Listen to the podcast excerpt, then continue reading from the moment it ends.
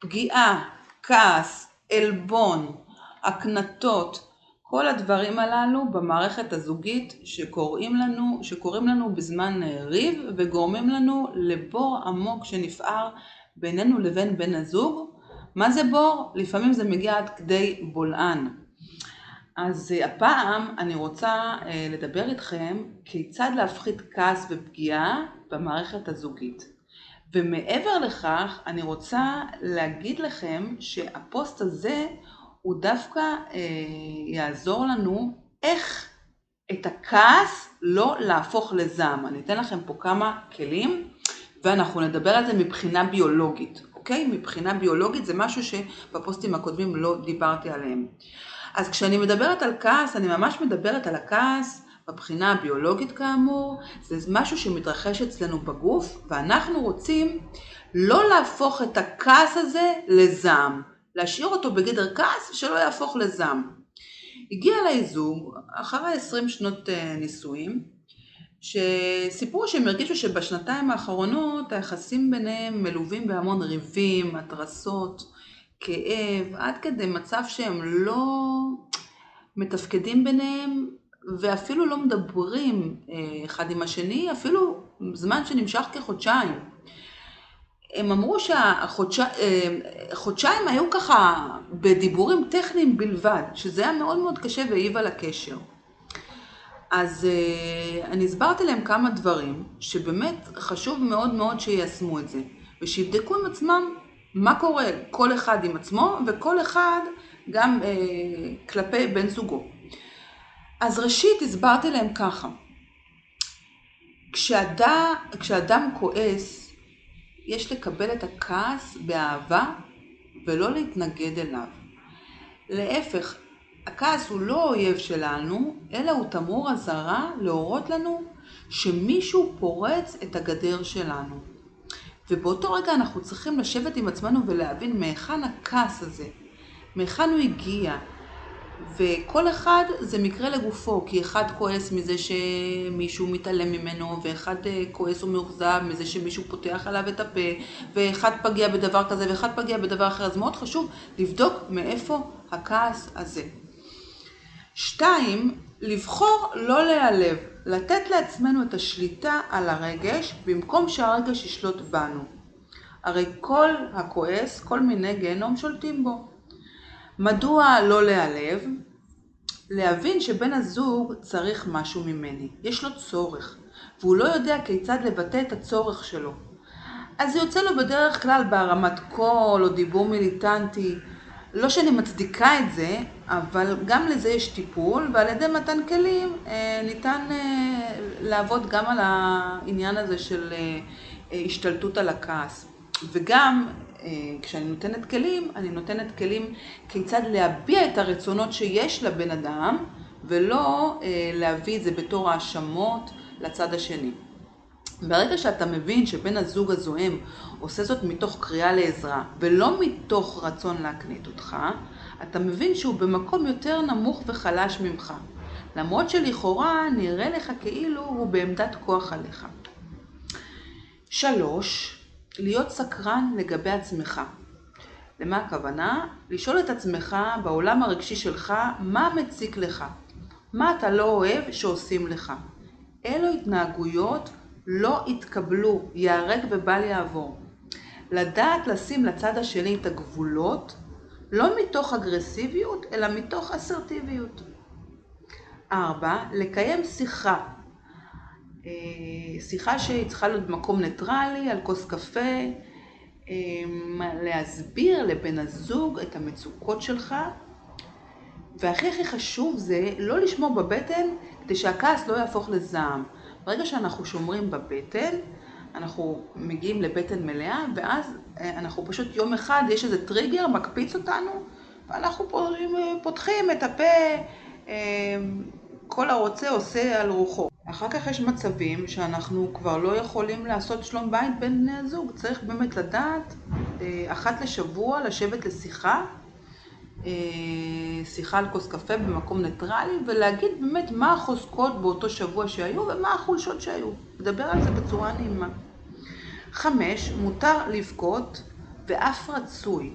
ופה אני נותנת לכם איזה פאנץ' כזה מסוים, כי בדרך כלל אומרים לנו שהבכי זה משהו שהוא לא טוב, צריך להסתיר אותו, מראה חולשה. אז בואו נראה מבחינה ביולוגית איך הבכי עוזר לנו. וחקרו את הנושא הזה של בכי, ובכי הוא למעשה משחרר, והוא ביטוי של הרגש. מצאו מבחינה מדעית כי לבכי יש תרומה כמו לצחוק. הבכי מוריד רמות לחץ דם ותורם לחיזוק המערכת החיסונית. אנו מתוכנתים באופן גנטי כדי לבכות והכחשת דחק מזיקה לבריאות. ויליאם פריי, ביוכימאי מאוניברסיטת מיסוטה, מחבר הספר המסתורין שבדמעות, ערך ניסויים התנהגותיים, פסיכולוגיים וכימיים על דמעות.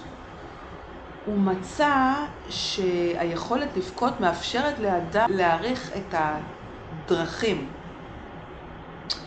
בהן עליו לפעול בשעת מצוקה, וכי הדחקת הבכי מייצרת סטרס שמקשה על התפקוד היומיומי וקל וחומר על התפקוד בשעת משבר. הבכי מהווה פורקן רגשי. על ידי הבכי אתה מגיע להיכרות שלך עם עצמך, עם הילד שבתוכך. מבחינה ילדית אתה מגיע לפגיעה שלך, לטראומות שחווית, כל הטראומות מהילדות. אתה בעצם, הבכי גורם לך להבין שאתה לא מושלם. יש לך טראומות מילדות, טראומות ילדיות, שעדיין אה, גורמות לך באיזשהו מקום להיות עוד ילד קטן ולהיפגע ו- ו- ו- ומותר לך. מצאו כי בדמעות הרגשיות יש הרכב כימי שונה מהדמעות של השמחה, והן למעשה פועלות כמשכך כאבים טבעי. מחקרים הראו שבכי מנקה רעלים מגופכם ואף מחסל חיידקים. גופנו מעוצב להגן עלינו, ובעזרת הדמעות יוצאים רעלים מגופנו, שכן זוהי פעולה של מערכת העצבים הסימפתטית. 6. דיברתי עם הזוג הזה ואמרתי להם שעליהם לבדוק מעגלי מגע ודיבור. כן, זה חלק מהתהליך. ולמה הכוונה? ראשית, בתהליך ההשלמה בין בני הזוג חשוב החיבוק. בהמשך אסביר לכם מדוע.